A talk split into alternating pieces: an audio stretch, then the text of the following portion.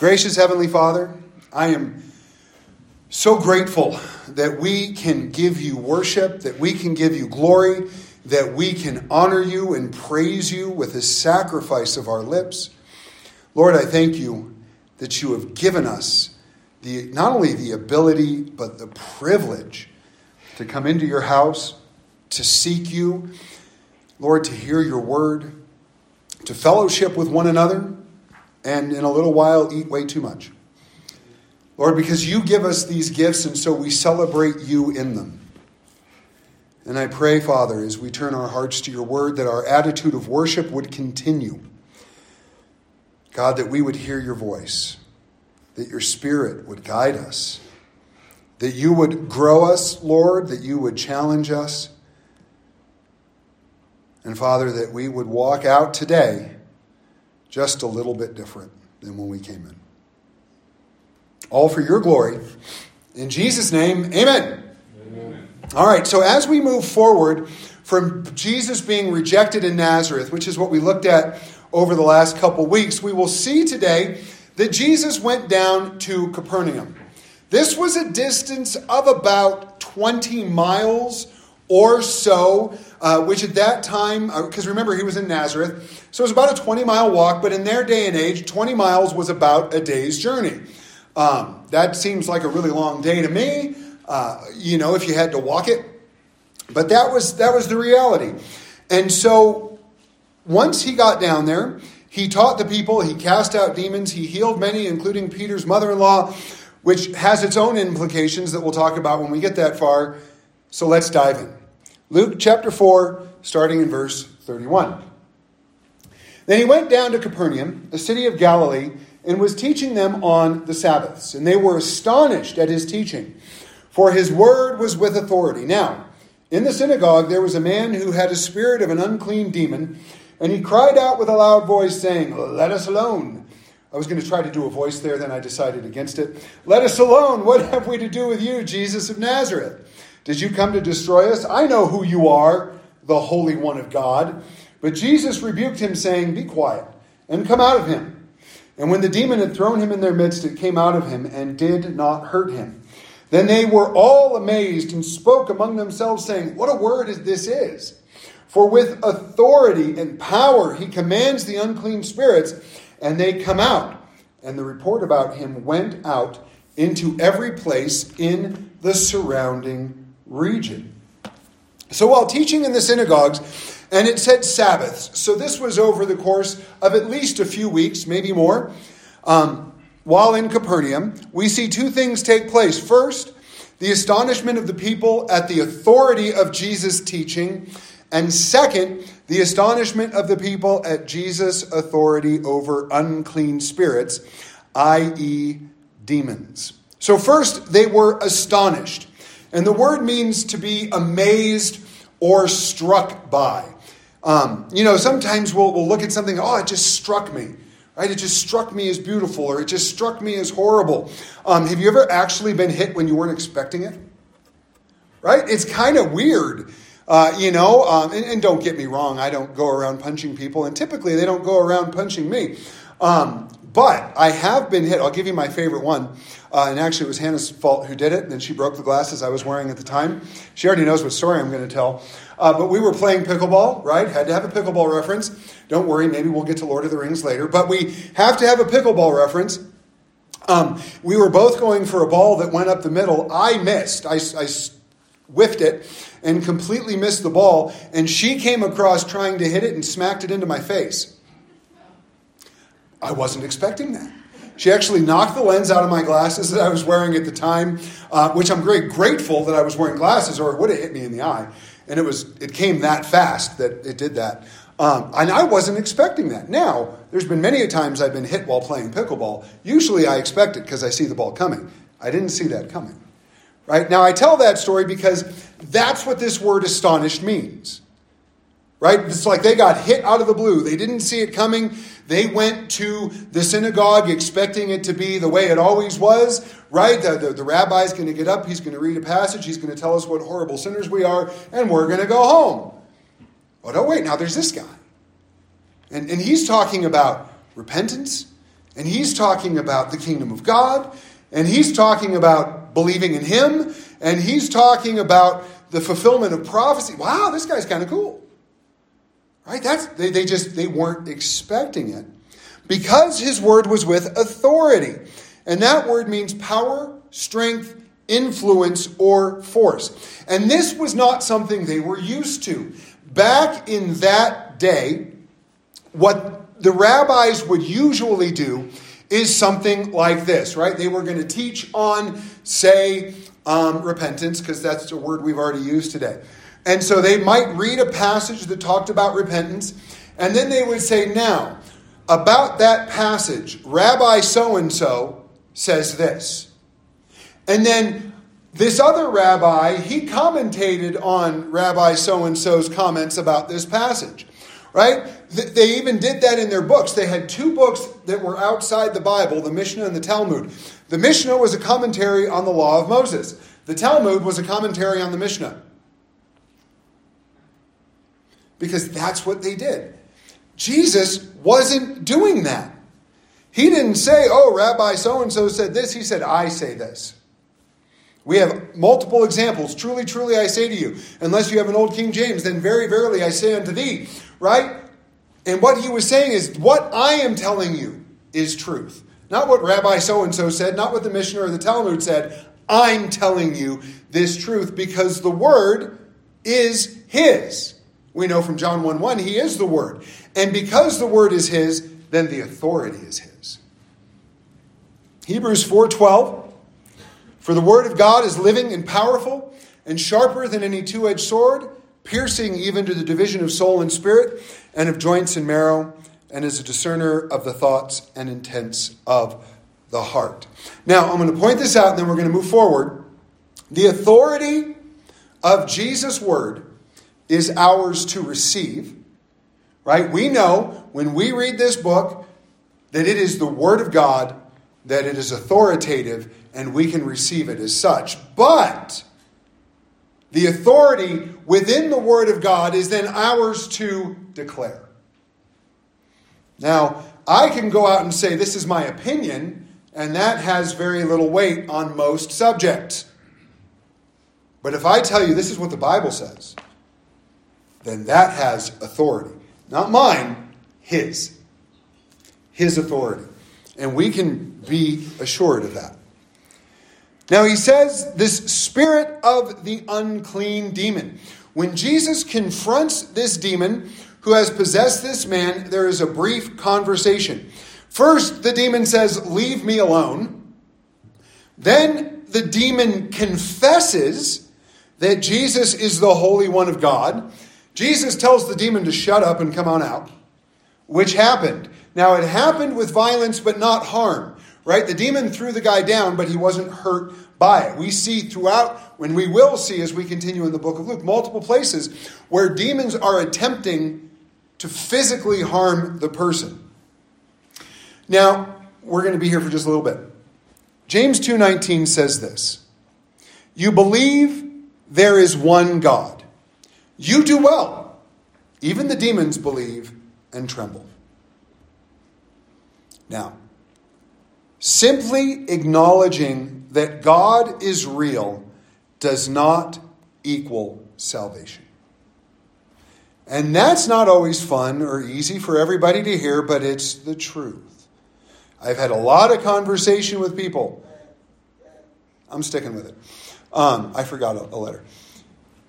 Where they'll say, Well, of course I believe in God. Okay. Do you know Jesus as your Savior? Well, I believe in God. I'm basically a good person. That's not what I asked. I don't care if you're basically a good person. All have sinned and fall short of the glory of God, according to Romans 3.23, and I can say that with authority. Well, when it gets to the end, you know, I'm, I think my works, my good works will outweigh my bad.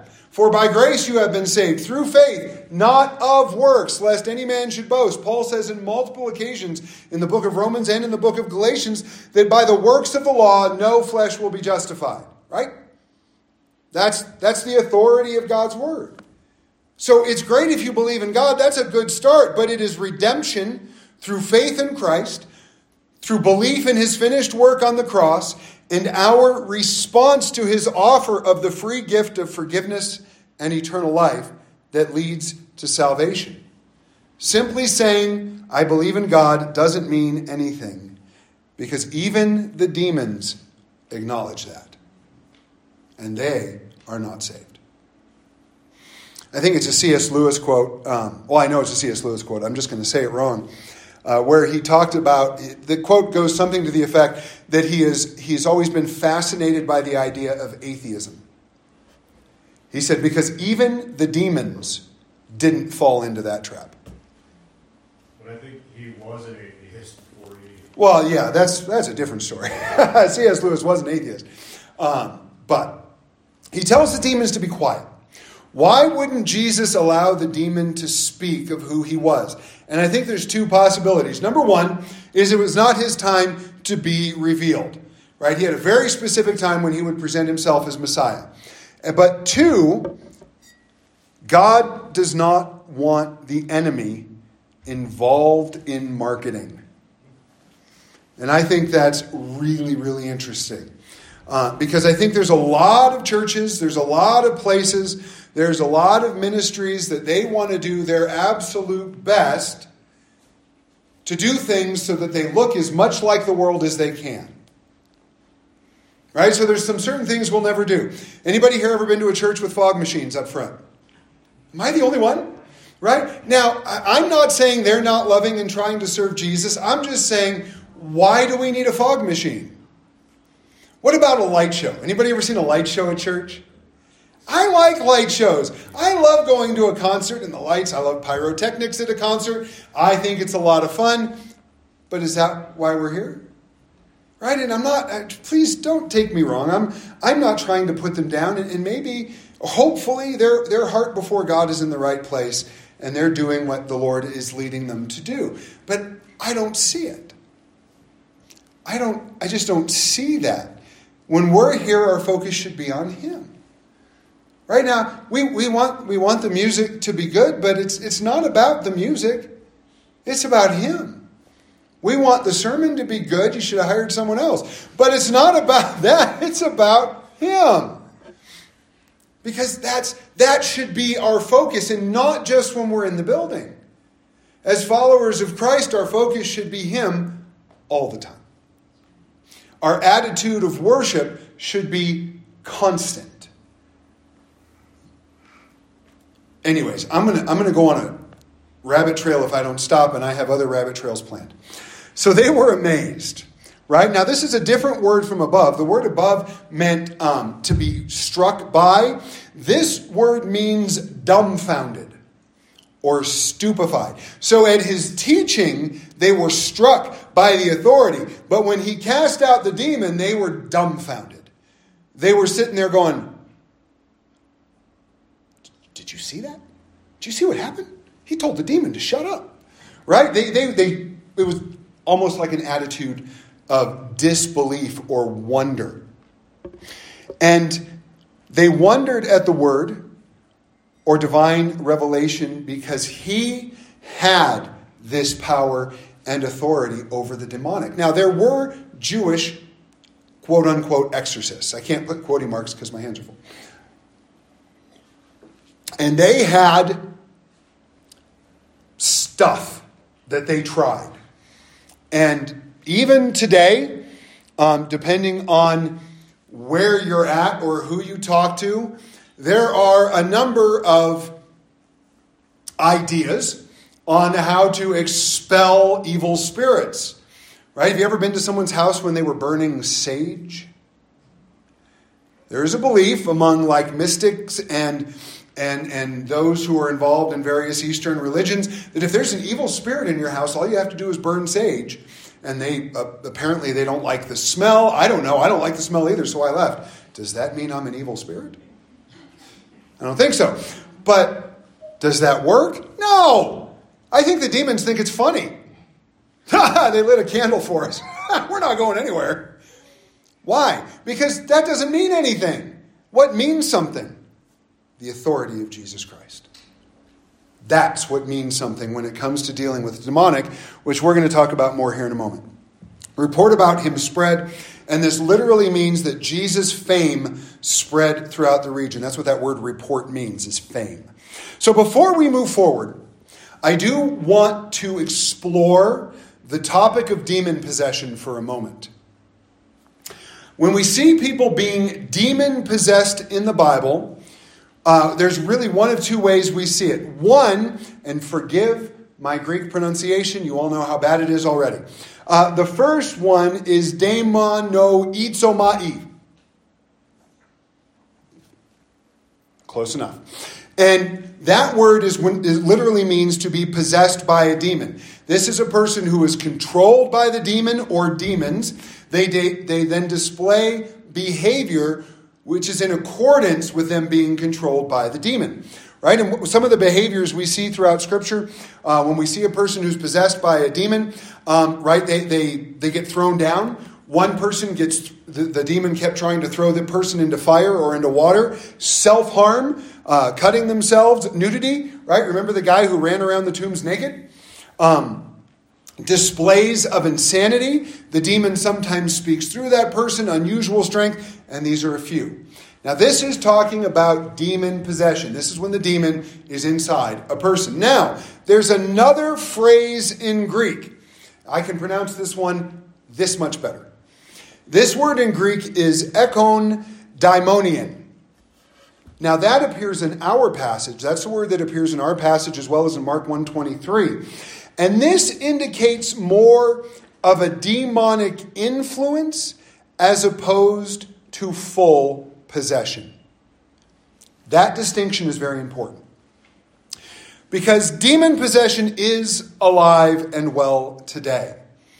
One of, uh, I have unfortunately had the, I'm not even going to call it the opportunity, but I've unfortunately on three occasions been exposed to a person who was possessed. Uh, one of those times was in India, and it was a whole group of people, and we locked the doors and rolled up the windows because they looked at us. We had left church, they had left their temple, worshiping whatever demon they were worshiping, and they had murder in their eyes. They looked at us, and I, I mean, I've never looked at a person and just been frightened by the look on their face, but I looked at them, and my cousin goes, Don't look at them. Like, but they're, he goes, yeah. He goes, they're all possessed. Yep. And they were staring at us like they knew who we were. Freaky, freaky, freaky. Uh, two other times, one when I was working uh, at a home for troubled youth many years ago, and the other time at a church we attended in California. I'm a big guy. And, and when we were in the church in California, we had to remove the person because they were going ballistic inside the church. Um, we had to call the police, and we prayed over that person, and they, oh, it was bad. It was bad. But it took five people, my size, to get her out of the church. Her. Five people my size. Right? Now, in each of those occasions, Greater is he who is in me than he who is in the world, according to 1 John 4 4. And according to Romans eight thirty seven, we are more than conquerors through him who loved us. Um, and so I was never afraid. Uh, well, okay, in India I was afraid. But the other two occasions I wasn't afraid because I knew greater is he that is in me than he that is in the world. But it's real. It's not something we encounter all that often, but it's real. Now, here's the deal with it. If you encounter that, remember that God has given us authority. His authority and not our own over the demonic. You can go to Mark 16, 7 and look that he gave us the power over these spirits. But I will always ask the Lord to do the rebuking because that's what Michael did. If you go to the book of Jude in verse 9, Michael was disputing with Satan over the body of Moses. Now, Michael and Satan are equals, they are both archangels. Why, at that moment, right, Michael should be able to just deal with it, but he doesn't. He looks at the, the, the enemy and he says, The Lord rebuke you. So whenever I am faced with something like that, that's what I do. I said, You know what? I know there's something going on here. Father, in Jesus' name, rebuke whatever spirit this is. That leads to my second question Can a believer be possessed by a demon? And the answer is No! A believer cannot be possessed by a demon. Let me explain why. The Bible teaches us that light and darkness cannot dwell together. 2 Corinthians 6:14. And that we are the temple of the Holy Spirit. 1 Corinthians 6:19. The idea that the Holy Spirit who dwells inside of us would then allow a demon to take possession of what Jesus has purchased is wrong. It cannot happen. Cannot happen. However, we do know we are part of a spiritual war. We know that our wrestling is not with flesh and blood, but in the spiritual realm according to Ephesians 6:12 and because of this, even though a believer cannot be demon possessed, a believer can be harassed or even influenced by the lies and attacks of a very real enemy. And this influence can increase through our disobedience or our refusal to confess and deal with sin in our lives. But when we belong to Christ, no demon can ever take possession of us. That's why I brought up those two phrases. Because to be possessed, daimon itzomai, that one, the long one, right? That can't happen to us because we are indwelt by the Holy Spirit. The other phrase, ekon daimonian, the one where the demon can harass and bother and influence and annoy, that can happen to anybody. But when we're walking with the Lord, and we are filled with His light, filled with His Spirit, following the leading of the Spirit, when we're in the Word, right, standing on the authority of God's truth, well, they, they don't have, there's not a lot they can do. They can lie to us, they can annoy us. And then we have a choice. Do we listen to them or do we listen to God? I mean, it seems like it would be an easy choice, right? But sometimes we make the wrong one. Two semi quick comments to dispel a couple of myths, and then we will move forward. Now, if you really want to spend time studying demonology, uh, the study of demons, um, there are some great scriptures. You can look back in the Old Testament. I think it's Isaiah. It's Isaiah 14, and then there's a passage in Ezekiel that talks about the fall of Satan. Um, you can get into the book of Revelation where there's a lot in there. I don't, it's not necessary for the most part unless you're interested. Um, because we know demons are fallen angels, um, and there's some fun. Fun is the wrong word. There's some interesting stuff that you can look into in that realm, but it's not necessary other than to know who our enemy is. What's more important is to know how we deal with him. That's through the Word of God and prayer, and being filled with the Holy Spirit, and being around other believers so that He can't get us alone and wreak havoc in our lives. So, the two things I wanted to move on to talk about the demonic and mental illness. And this is important. While demonic influence can aggravate mental illness, and those who are demon possessed will display symptoms and behaviors similar to some mental illnesses, there is no evidence in Scripture that all or any mental illness is caused by the demonic or some other spiritual issue.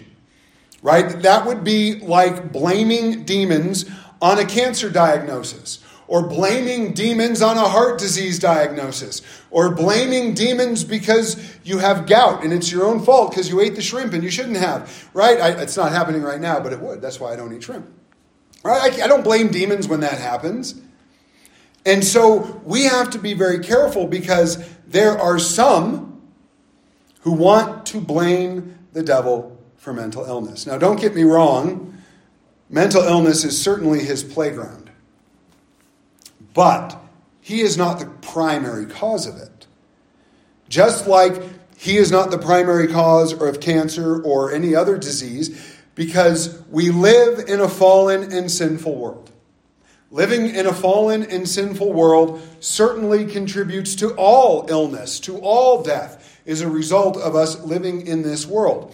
Attacks from our enemy, spiritual issues in our lives like unrepented sin can aggravate it. But mental illness, like any other illness, is not to be blamed on the demonic. Now, here's the reason I bring that up. Because I know people I've met people, they've actually said this to me, and you all know my history, you know my struggles. They've looked at me and they said, well, if a person's depressed, it's because they've given their lives over to Satan and not Christ. I've had people say that to me. Well, the only reason you would be anxious about anything is, is because you're listening to the lies of the devil instead of the truth of God's word. There is some truth to that. But, but the reality is, I have no control over my depression. God does. and by His grace, He's given me tools and, and whatnot to help me with it. But I didn't cause it. And I'm not going to blame Satan either. He likes to play in it, but then that's my fault for letting it. But the idea that all mental illness is a spiritual attack, or is the devil did it, or if you just were right with Jesus, you wouldn't have to deal with it, it's a lie. Because I'm going to tell you this I'm not perfect, you know that. Far, far, far from it. But I'm right with Jesus. I know that. And I still struggle with mental illness. And he is very gracious in that. Second, we must not have an unhealthy obsession with the demonic. Some people look for the devil in everything. They go around hoping to find some person that they can cast a demon out of. I've told you three times I've dealt with the demonic in some way. I don't want to do it. It's not fun. I don't want to be faced with it. I don't want to look at it. Now, if I was in front of a person who was being tormented by a demon, I would certainly pray over that person. I would lay hands on that person. I would declare scripture over that person and ask God to deal with that. I wouldn't run from it, but I, I don't want to. It's unpleasant. But some people, that's what they look for. They want to find demons. Why? C.S. Lewis said this There are two equal and opposite errors into which our race can fall about the devils. One is to disbelieve in their existence, the other is to believe and to feel an excessive and unhealthy interest in them. Yes, we have a real enemy, but why would we focus on him? Instead, we focus on God. And when we do that, he will deal with the enemy. And I'm not saying we don't have an enemy. I'm not saying he's not going to come after each and every one of us. I'm just saying we let God take care of it. Verse 38. Now he arose from the synagogue and entered Simon's house. But Simon's wife's mother was sick with a high fever, and they made request of him concerning her. So he stood over her and rebuked the fever, and it left her, and immediately she arose and served them. I love this. So after they leave the synagogue, they go to Peter's house. Right? It says Simon, but it's Peter. Um, and his mother in law is laying there ill with a fever. If Peter had a mother in law, what does that also mean he had? A wife. Peter was married, which automatically disqualifies him from being the first pope. Throwing that out there. Uh, there's those who want to go all the way back and say, oh, yeah, Peter was the first pope. And, and, and they try to say that he wasn't married. How do you say Peter wasn't married when Jesus healed his mother in law? It's like saying that, that Mary was a perpetual virgin when she had at least six other children. Now, when I was in sixth grade, I went through a class that taught me how that happened. Mary was not a perpetual virgin.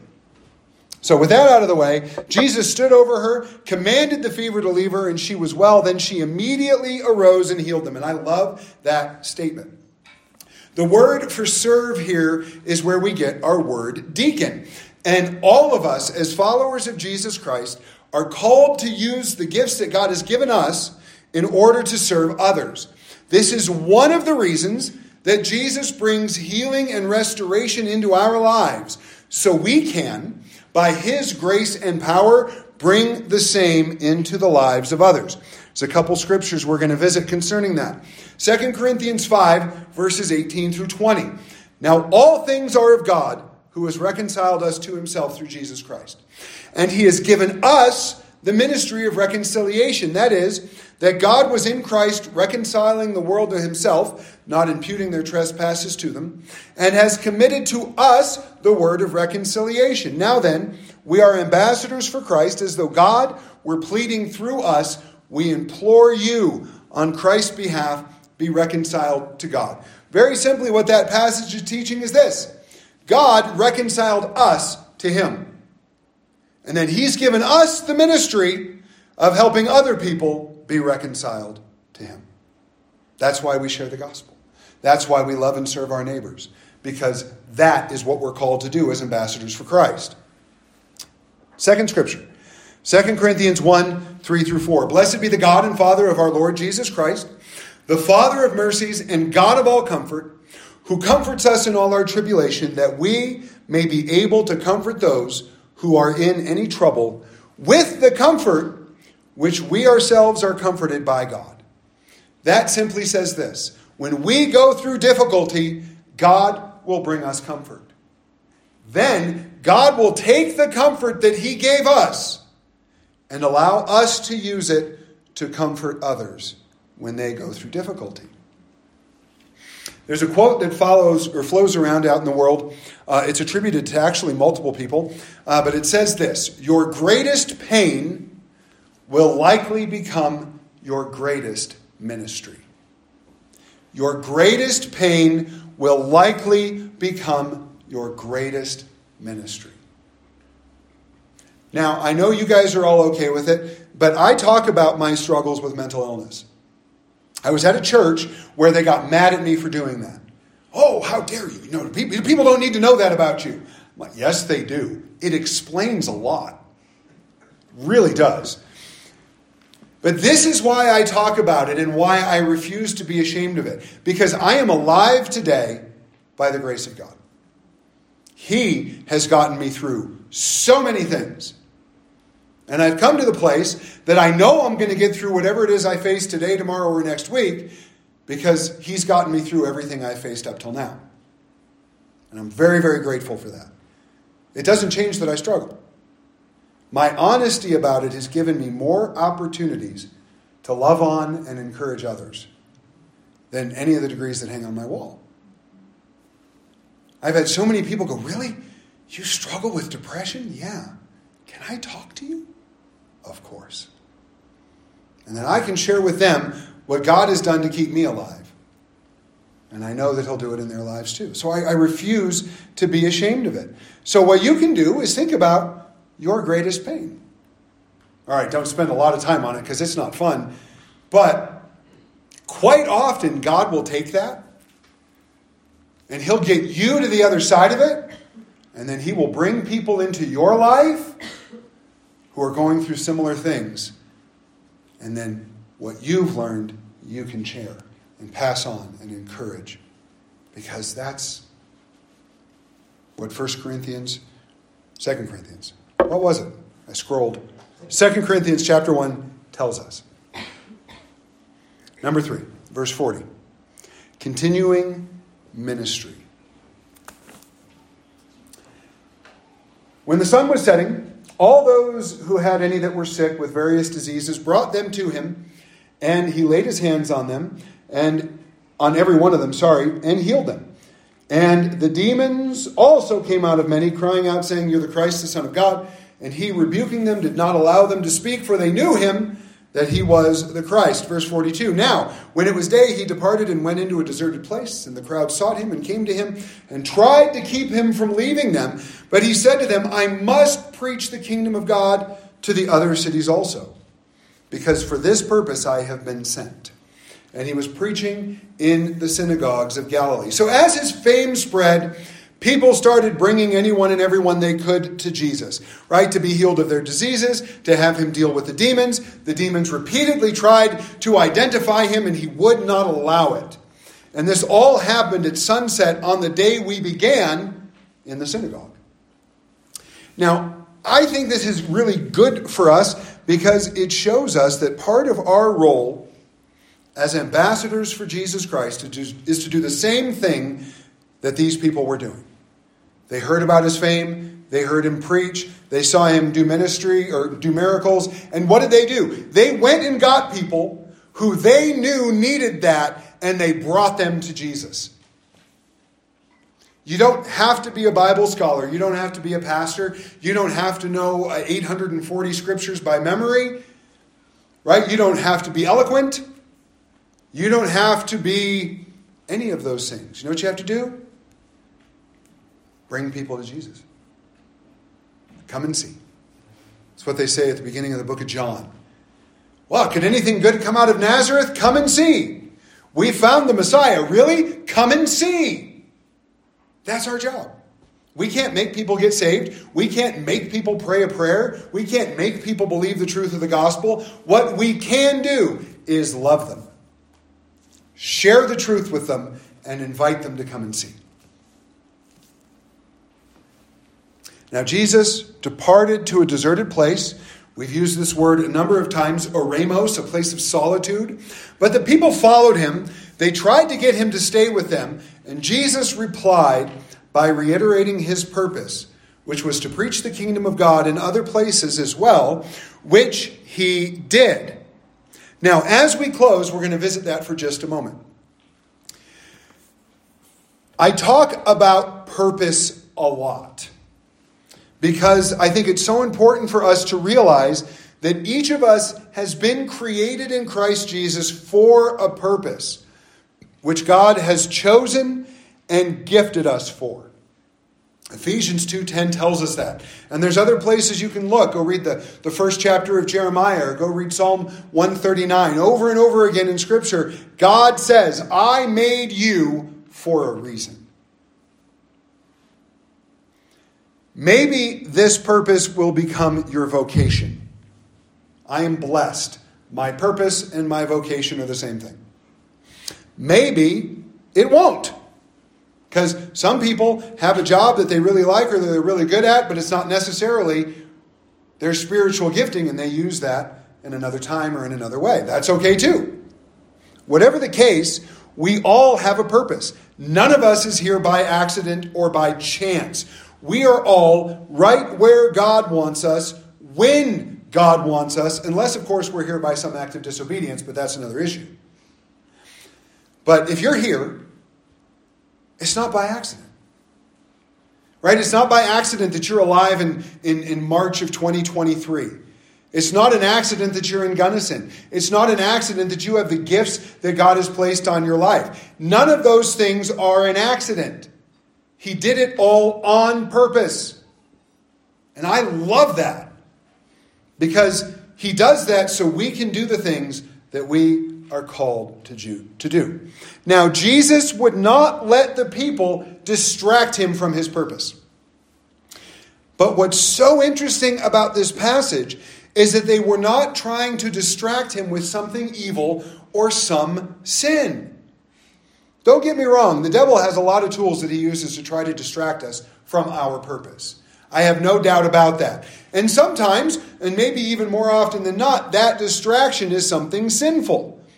Well, yeah, you're supposed to be a pastor, but wouldn't it be more fun, you know, to, to become a womanizer? No, it would not. Right? Wouldn't it be more fun to be a drug addict? I don't know. Those are really bad examples. I'm tired. Um, but the point is, sometimes he will use that. More often than not, I think he wants to distract us with something that we think is good. They wanted him to stay. They wanted him to continue teaching them. They wanted him to continue healing people. These were good things. Right? Was that sinful? Would it have been sinful for him to stay there and continue preaching to those people? No. It wouldn't have been sinful for him to stay there and continue performing healings and miracles. That wouldn't have been sinful at all. But it would have hindered him from fulfilling his purpose. Greg Laurie makes a, a, comment that I really love, and it says, Don't let something good take the place of something great. Don't let something good take the place of something great. That to me is so vital because there's a lot of good things to be distracted by. Right? It's not bad. But if it's not what we're called to, or if it's not what we're called to at the moment, then that good thing is keeping us from what God would have for us. And as I mentioned earlier, we cannot be possessed by a demon as a believer, but I guarantee that one of the enemy's tactics is to get us distracted. Because if he can distract us from our God given purpose, then he can keep us from becoming fruitful and from becoming the people God has created us to be. We saw Peter's mother in law healed, which led to her service. And I know that's what God wants for each of us. Maybe we are in the place where God is healing us and restoring us, and that's awesome. That's a great place to be. Maybe we're in the place where it's time that we use the healing and restoration of God in our lives to serve other people. Whatever the case, I pray that each of us would be moving forward in our relationship with God through Jesus, and that we would all seek first the kingdom of God and his righteousness, knowing that all these things shall be added to you. In other words, as we keep our focus on him, we can trust in his promise to handle everything else. Easier said than done. But it's still the truth of God's word. Let's pray. Father, I thank you for your great grace. I thank you for each and every person who's in here or who's listening online who you, God, have called to yourself, who you have created for a purpose. I know that the greatest thing that will hinder any of us from achieving our purpose is not having a relationship with you through Jesus Christ. So if there's anybody who needs to begin that relationship here or online or listening to the recording at some other time, Father, I pray that you would draw them to yourself. I pray, Lord, that you would work in their lives and their hearts, and I pray that you would give them the grace to reach out so that we can help them. And Lord, I ask for each person who is here, for each person who does know you, that you would give us, A, the grace to be healed and restored by the wonderful gift that is salvation in Christ. And then I pray, Lord, for each of us, help us to not be distracted from our purpose. Help us to know what our purpose is and then to walk in it by the power of your Spirit and the guidance of your word, all for your glory. In Jesus' name, amen.